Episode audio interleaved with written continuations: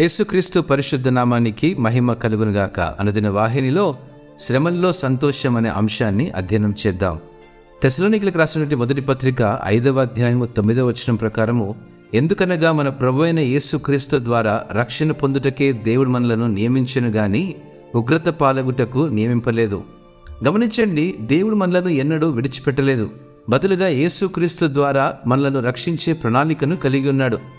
ఈరోజు మనం ఎటువంటి సమస్యను ఎదుర్కొన్నా దేవుడు మనతో ఉన్నాడని మరియు మన జీవితానికి ఒక ప్రణాళిక ఉందని తెలుసుకోవడం ద్వారా మనం గొప్ప ఆదరణ పొందవచ్చు. మన కొరకు దేవుని ప్రణాళిక ప్రేమ మన పాపాల నుండి మనం రక్షించడానికి మరియు మనకు నిరీక్షణ మరియు శాంతిని అనుగ్రహించడానికి యేసుక్రీస్తు అనే బహుమతిని ఈరోజు మనం పొందుకోగలిగాము. దేవుడు మనకు తనతో సమాధానపడడానికి మరియు ఆయన కృప దయను పొందడానికి ఒక మార్గాన్ని మన కొరకు స్థాపించాడు. ఆయన మనల్ని ఎప్పటికీ విడిచిపెట్టడు అని మనం సంపూర్ణంగా నమ్మవచ్చు. ఇటువంటి గొప్ప ఆశీర్వాదాన్ని స్వీకరించి ఆయన చిత్తానుసారంగా జీవించాల్సిన బాధ్యత మనపై ఉందని కూడా దేవుని వాక్యం మనకు గుర్తు చేస్తుంది.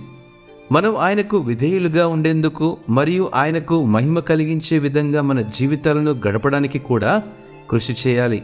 దేవుని కృప మరియు దయ కోసం మరియు ఆయన రక్షణ ప్రణాళిక కోసం మనం ఎల్లప్పుడూ కృతజ్ఞులమై ఉండాలి.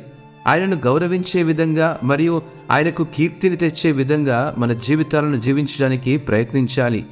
దేవుడు మనలను ఉగ్రత పాలగుటకు నియమించలేదు గాని మన ప్రభు అయిన యేసు క్రీస్తు ద్వారా రక్షణ పొందుటకే మనలను ఏర్పరచుకున్నాడు. ఆమెన్. ఇటు మాటలను దేవుడు ఆశ్రదించినగాక